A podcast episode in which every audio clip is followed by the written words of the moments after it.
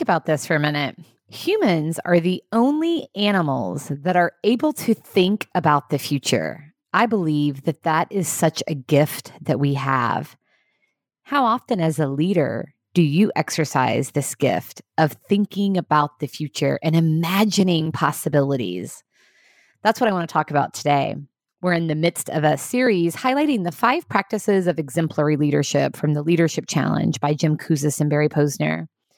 And today's focus is on the second practice, inspiring a shared vision, which flows from the first practice, modeling the way. Modeling the way answers the question, Who am I as a leader? And inspiring a shared vision asks, Where am I going? There are two key aspects of the practice of inspiring a shared vision. First, leaders must exercise that gift I started with by taking the time to think about the future and imagine the possibilities. And then, second, enlist others by appealing to them. After all, this is the practice of inspiring a shared vision and not inspiring your vision.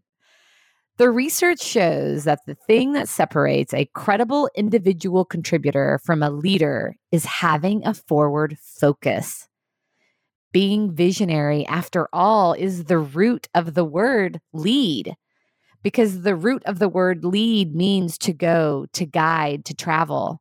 So leaders are taking people somewhere. Do you know where you are taking your team and those that you lead?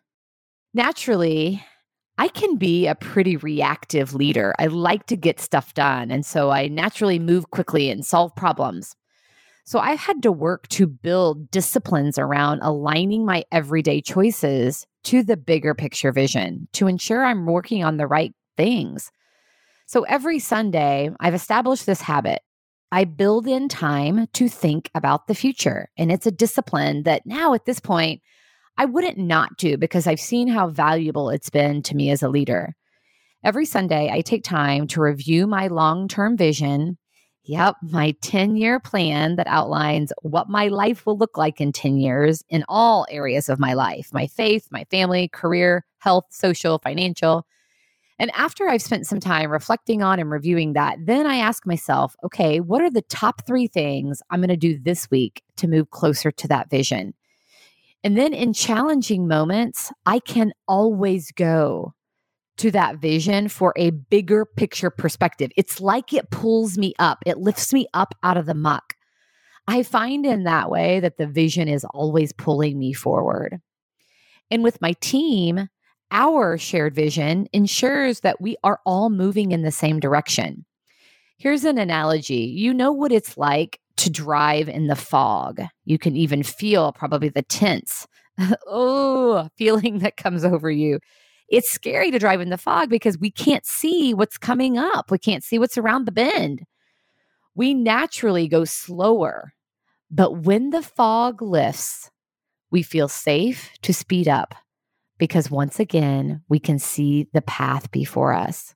Similarly, when the team can see the path in front of them, they are freed up to move forward without trepidation.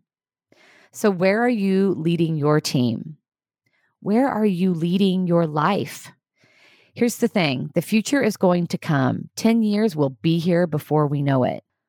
So, what are you creating?